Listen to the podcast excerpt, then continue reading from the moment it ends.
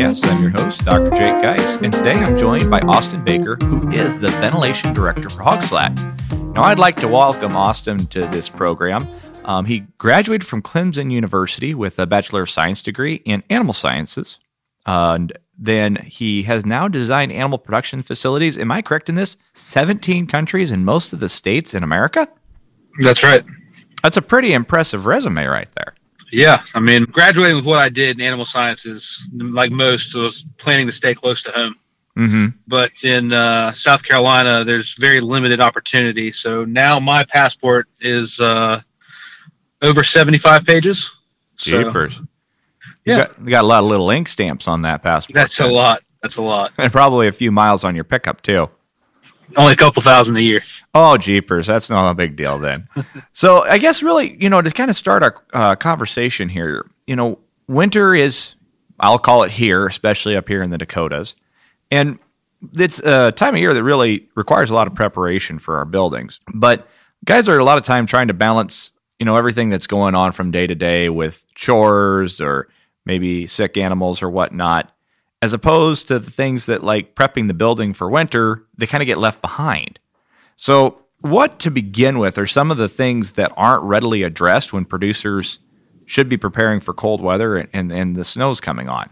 Well, really, the the biggest challenge, obviously, is is that temperature drop. You know, most people are not going to walk around the outside of their barns. Not that you know everybody would we would like to see that happen anyway year round. But once there's a little bit of snow on the ground, that that trip around the outside becomes that much more of a, a true chore to do.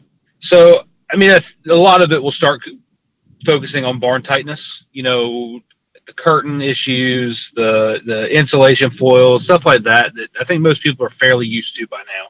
What we've got to remember is that we are going to be dropping our rate of ventilation significantly.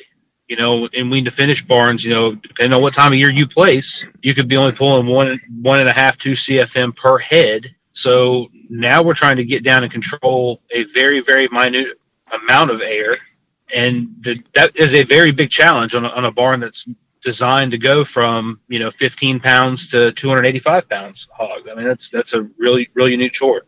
So that would be the first place that I like to start. Really is barn tightness.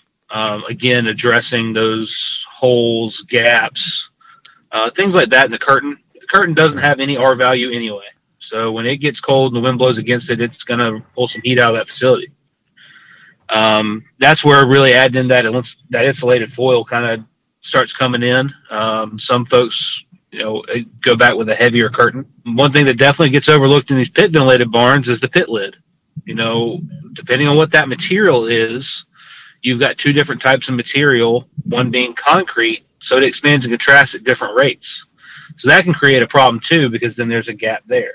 You know, when you're trying to dial down that minimum ventilation, that's somewhere else that air can come in and not necessarily being controlled through your facility. So, you know, you addressed kind of a couple uh, different things with, like you said, um, the pit lid and the curtains or whatnot. Are there anything in the structural parts of the building that you maybe start to see wear out and have gaps sooner than other parts of the building? Yeah. So again, wherever wherever you have two different wherever two different materials meet. So say in the corners uh, where that metal ceiling and that wood come together. Mhm. You know, after several years, that expansion contraction and the barn starts to settle itself. There's gaps there. And, you know, walking through facilities with a thermal camera, it's very obvious, but it may not be totally obvious to a grower. So, one thing to definitely look for is condensation. Um, so, if you've got a little bit of a leak somewhere in a corner, or say lack of insulation, say your insulation's moved in your attic, uh, you're going to have a condensation point. Mhm. And what ends up happening then is when that gas, that ammonia hits that condensation, it will become basic and start to rust out the metal faster. You know, the condensation, like you see that it, where, where you've got insulation areas. Are there any areas where they normally see condensation, maybe wouldn't be quite as concerned about?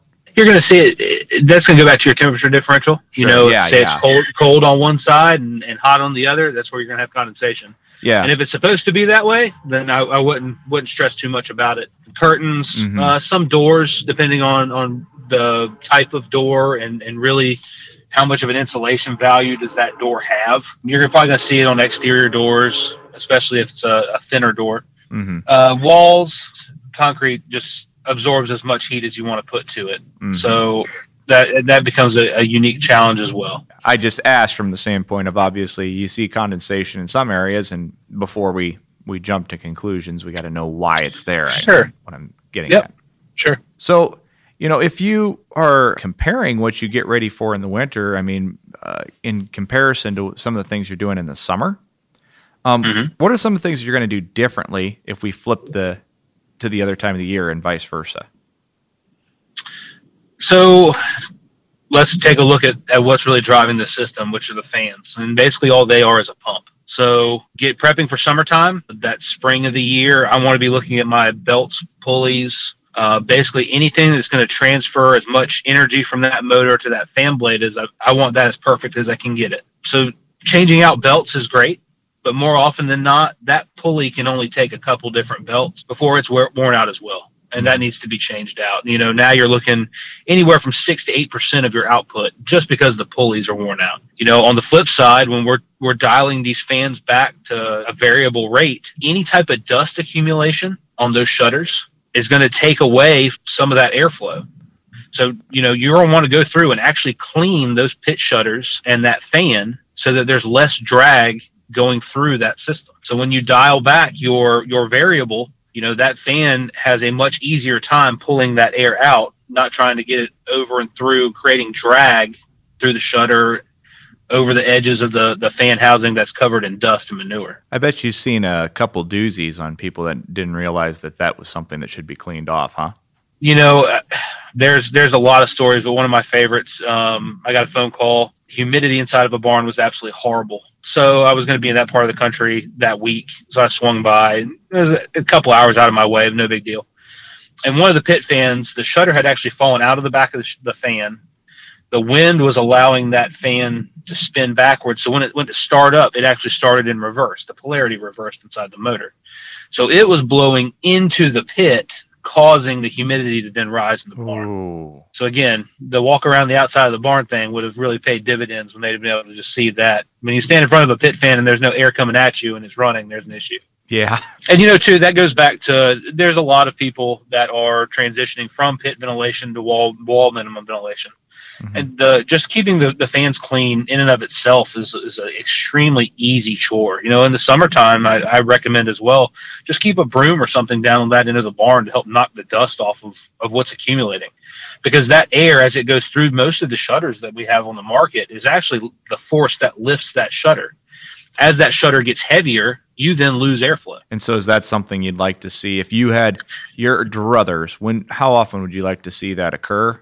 And if you if you go with um well as I like to say when I'm working in practice, uh, real world, how often does That's it need to occur? you know, on pit fans, if you can get it once per turn, that's great. Once a year may be more likely, Mhm. uh, especially once you're going into those winter months, would probably be when I would clean them, Sure. uh, just because you know you were going to be running your minimum ventilation then.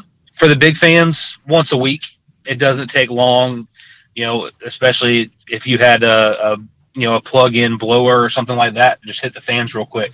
But that you know now you're looking at an additional 10% of output because of the, just the dirty fan shutter. Sure. And then you think about the cost on the just running that exactly fan right. more, That's that's right. That's exactly right. let alone the cost of the animal and production value. Mm-hmm.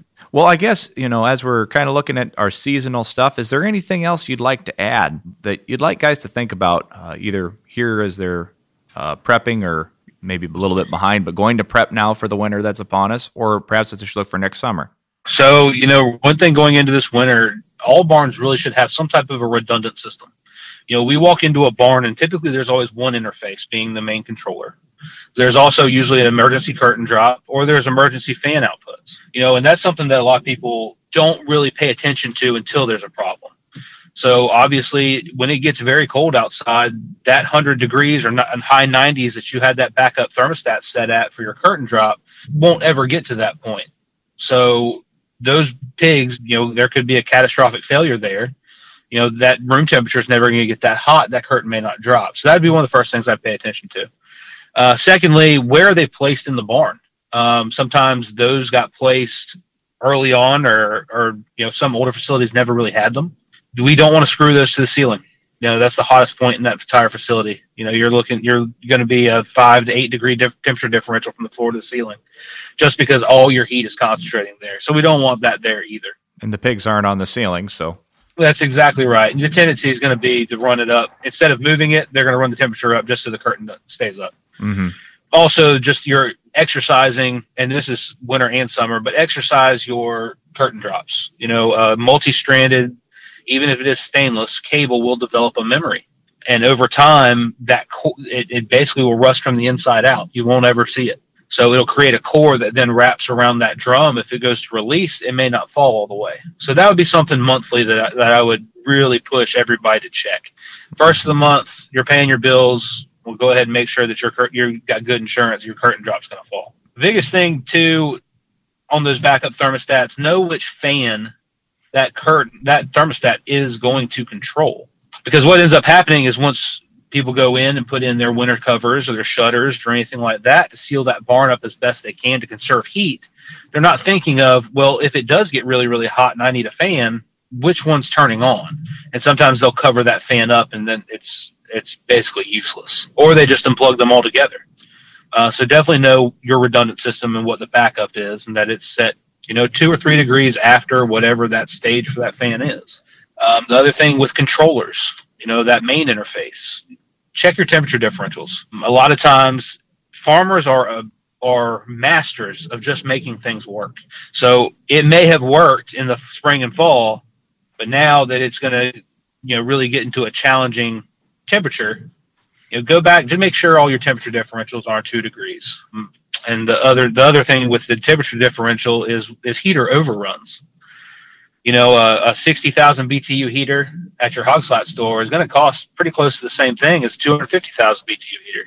So why not just go ahead and buy the bigger one? So we've almost all the heaters in, in barns now are over oversized. So when I when I talk about heater overrun, basically when that controller calls for the heat to turn on, and from the time the controller senses that t- room temperature to stop, how much longer does that temperature continue to rise after it is shut off?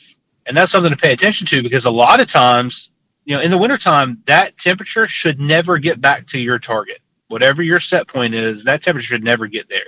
It should get just underneath it. So that's something to pay attention to too. And that can be manually manipulated. You know, just go in with your minimum ventilation set however you want it. And just flip on your heater, let it turn on and run to what the off temperature is and cut it off. And then just watch it however far it's going to run. And that's the additional offset that you're going to have to have so that you know you will never get back to your set point. Because typically, what will, what will happen is as that temperature, that heat overrun happens, then your fans start ramping up to get rid of it. So why? What? I mean, it creates a fantastic environment, but it's very expensive to do so. Oh, I, money's cheap right now, right? That's exactly right. Yeah. Well, thank you very much, Austin. Really appreciate you taking the time to talk uh, to us. And um, for all our producers out there listening today, y'all take care, folks.